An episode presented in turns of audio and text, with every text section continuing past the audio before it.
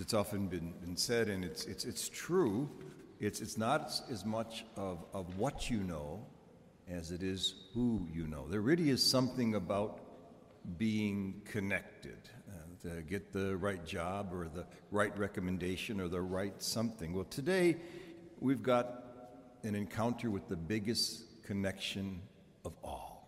As a matter of fact, we come every week to be in connection with, in communion with the divine. Today we are, we are called to, to come into that contact, and then, and then the divine asks us, how are we to respond?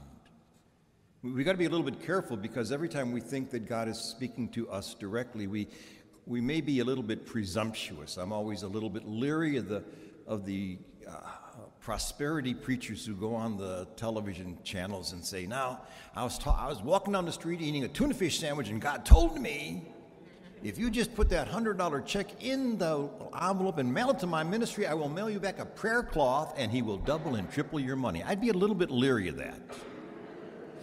I'm not quite sure that's, although I must confess, I, I, I really did hear the voice of God speak to me clearly once.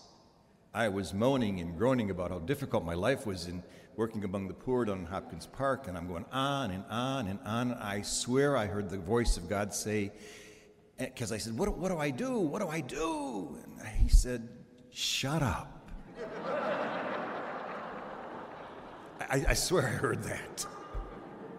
Be still and know that I am God. Well, well, today we've got we've got the great encounter. We have Moses encountering God. Uh, and, and, and whenever God enters into history, whenever he does speak to his prophets, whatever he does speak to, well, uh, he'll be speaking to the uh, chapter when you all come together as, as the body of Christ. He'll be speaking. And corporately, you're going to listen to him and then respond to that. So, but, but, but, he, but God enters only to save. So he's entering to this conversation, this dialogue with Moses in order to, to save. Uh, we know the backstory of Moses. He, you know, pulled out of the water, raised by Pharaoh's daughter, in the court of the king, eh, eh, all kinds of power. But he knows that he's a Hebrew and he sees one of the Hebrews suffering, so he kills the Egyptian who's maltreating him. Now he's a, a murderer and a fugitive, and so he runs off and he's in Midian and he's tending the flocks. And it's then, at this point, with this fugitive and this murderer, that God comes to speak. And it's very interesting whenever we encounter God. Uh, uh, Rudolf Otto, who wrote a seminal book called The Idea of the Holy, that really changed my life in many, many ways when I was a young seminarian. He, he, he describes perfectly what, what's going, going on with Moses. He sees this bush and it's burning, but it's not being consumed, and he is utterly attracted to it. He's, he's going to go towards it. Uh, but as soon as he gets close enough, he hears the voice of God say, Moses, Moses, take off your shoes. You're on holy ground. Otto says, and he calls this the mysterium tremendum e fascinosum, which means it's, a, it's something that's so overwhelming, it's so tremendous, it's beyond our comprehension. It is utterly transcendent, but utterly fascinating. You, you can't keep your eyes off it. Well, Moses tries to hide his face, but he's, he can't do it. He's, he's got to look, he's got to see. This is at once a God who is personal, immanent, almost tribal. He's calling Moses by name. God, God calls us by name from our mother's womb. He pronounced our name. Um, and at the exact same time, utterly transcendent. Come, come no closer. You are, you are on holy ground. Now, now I have now asked you to go into the country of Egypt to liberate your people, to lead them into a land flowing of milk and honey that I will show you. God enters into history to save. We dare to believe that the tragedy that is going on right now in this world, that God is in the midst of it somehow we can't see it now. We certainly can't see it right now to save. that something is going on beyond our comprehension, utterly transcendent, but very personal. How personal to each and every one of those young Ukrainian fighters who are, who are fighting for their democracy. And so God is sending. He's sending Moses off. And of course, anytime God goes to a prophet, they've got an excuse why they don't want to go. You know? Uh, Isaiah's a potty mouth, and Jeremiah is too young, and of course Moses a little later on because but, I'm, I'm, a stutterer, and he's not a problem. Yeah. You, you, you are to go, but well, he's got one more question. When I go, this is a talk about transcendence. When I go, whom shall I tell them sent me? And and and, uh, and God says. Uh, no, then he says something even more interesting. What's your name? What's your name? See, when you name someone, you limit them. In some ways, you've got some control over them. Uh, when we were fighting in Vietnam, we named the enemy Charlie because then we can dismiss him. He became less than human. So when you name somebody, you're, you're kind of categorizing them, you're putting them in a box, especially if it's a derogatory name. But he's not doing that. He just wants to know what, what name do I call you by? What, who, will, who shall I tell them sent me? And of course, the response is, I am. Tell them I am sent me. Of course, some translations have, I am who am. Now, we're not talking about a being, one individual, separate and outside. Well, Thomas Aquinas put it this way Deus est ens. God is not a being, God is being. God is not a lover, God is love. Utterly transcendent. You can't put your finger on it. You can't, you can't even name it. I am who am.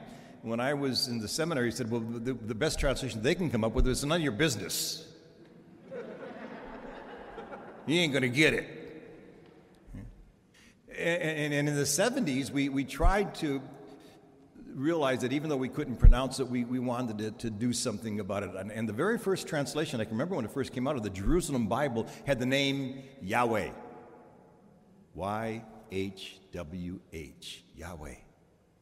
And, and as a matter of fact, many many songs were written in our in our in our little songs books. Yahweh called me before I was born. From my mother's womb, He pronounced my name except for, except for after a while, the, especially the Jewish community began to say, Why are you naming the one who cannot be named? We find that rather insulting. As a matter of fact, in the mid 2000s, I, I, yeah, it was John Paul II, I think, who sent out a letter and said, don't, don't, don't use the word Yahweh anymore. And so you're going to see when you look in your songbooks, you, the, the, the word Yahweh is gone. And yet there was a rabbi, and I, I just love this. The rabbi says, Look at you can acknowledge Yahweh without pronouncing his name. As a matter of fact, YHWH, in, and in Jewish and Hebrew, there are no vowels. The vowels are those little jots and tittles at the top. And that's how you somehow think, how you know how to pronounce it. But YHWH really cannot be pronounced. He said, but it can be lived, it can be breathed. He says, when you inhale, it's, ah, and when you exhale.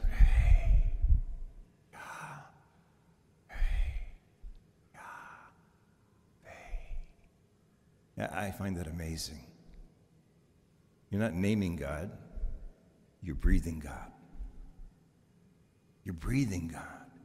The very first breath you take is the breath of God in you, never ever leaving you. The very last breath you take is the breath of God in you. It is just an absolutely amazing thing that's going on. We are we're breathing him. Now, now this means that our God is utterly transcendent, but because we're breathing God, totally immanent. We need to hold these two things together. You're never going to figure out God. Don't try but you're never going to be separate from God. You're never going to be separate from God. Your very breath is the breath of God. And Paul picks up and kind of alludes to this uh, that, that God is ultimately intimate and personal and utterly transcendent. And when he talks about what's going on with the Hebrews in the desert, he's using kind of interesting liturgical language. And, and, and he talks about the people who were baptized into Moses. Of course, he's talking about the baptism through the Red Sea, coming into a new land that was going to be flowing with milk and honey.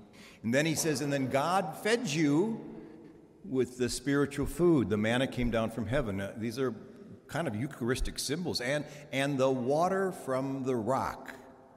And, and I find this sentence really fascinating. And the water, the spiritual water from the rock, and the rock was Christ. Wait a minute. This happened long before Jesus was born. So, who is this Christ? And of course, we now know as we've been studying more and more about what it means to be the body of Christ, it does not mean that, that Christ is Jesus' second name. It's, Christ was the title of what happens when matter meets spirit. That is the Christ. So all of creation contains the Christ. Everything contains the Christ. You cannot be separated from Christ. All matter, all beings, all creation has, and whenever the matter, whenever matter and spirit are inseparably joined, there's the Christ. Well, that is ultimately good news, which means we cannot be separated from God. Ever.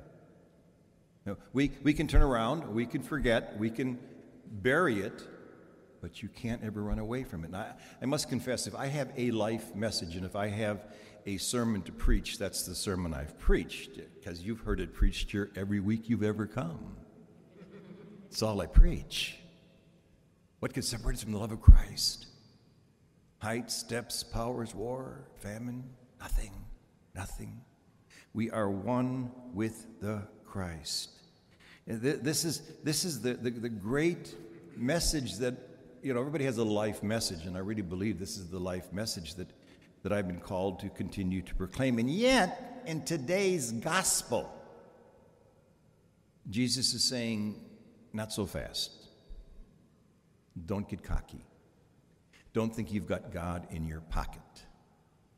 I have to smile when I hear confessions, and I hear a lot of confessions over at St. Michael's every week.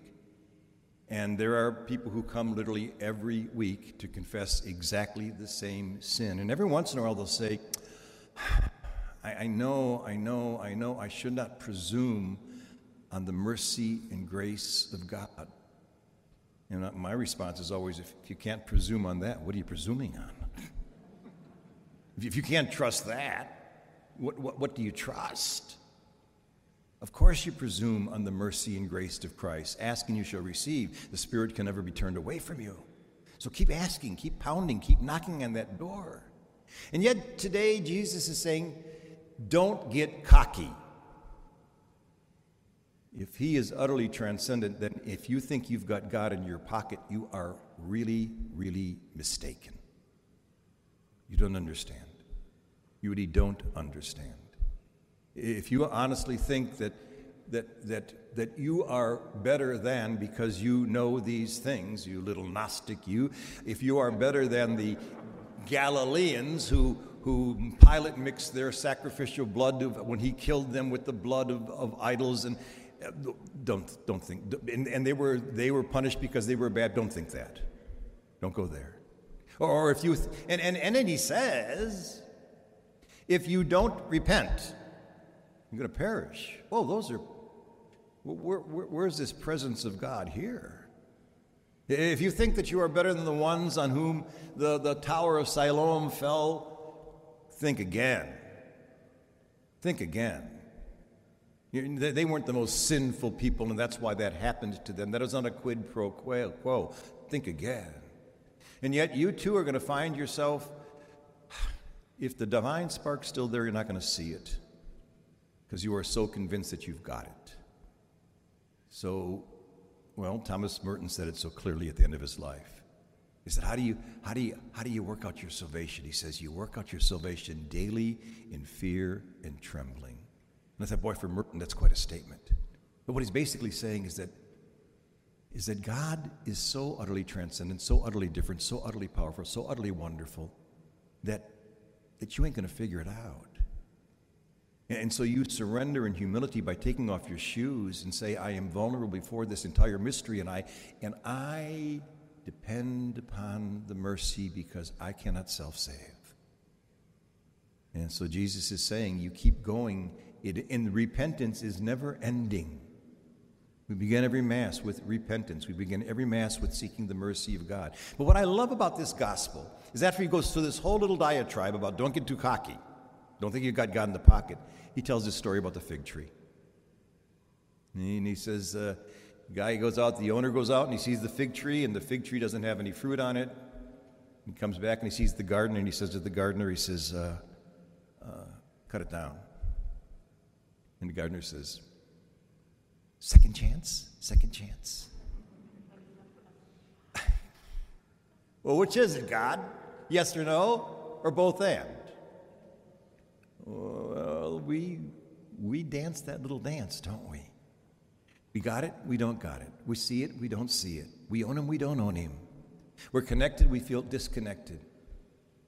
Uh, and, and that is the utter, other otherness of God.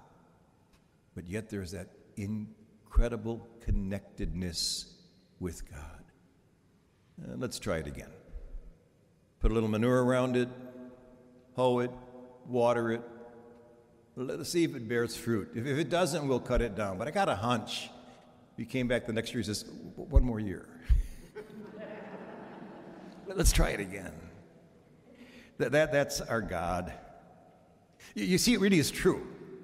When all is said and done, it's not what you know, what you've got in your hip pocket, but who you know.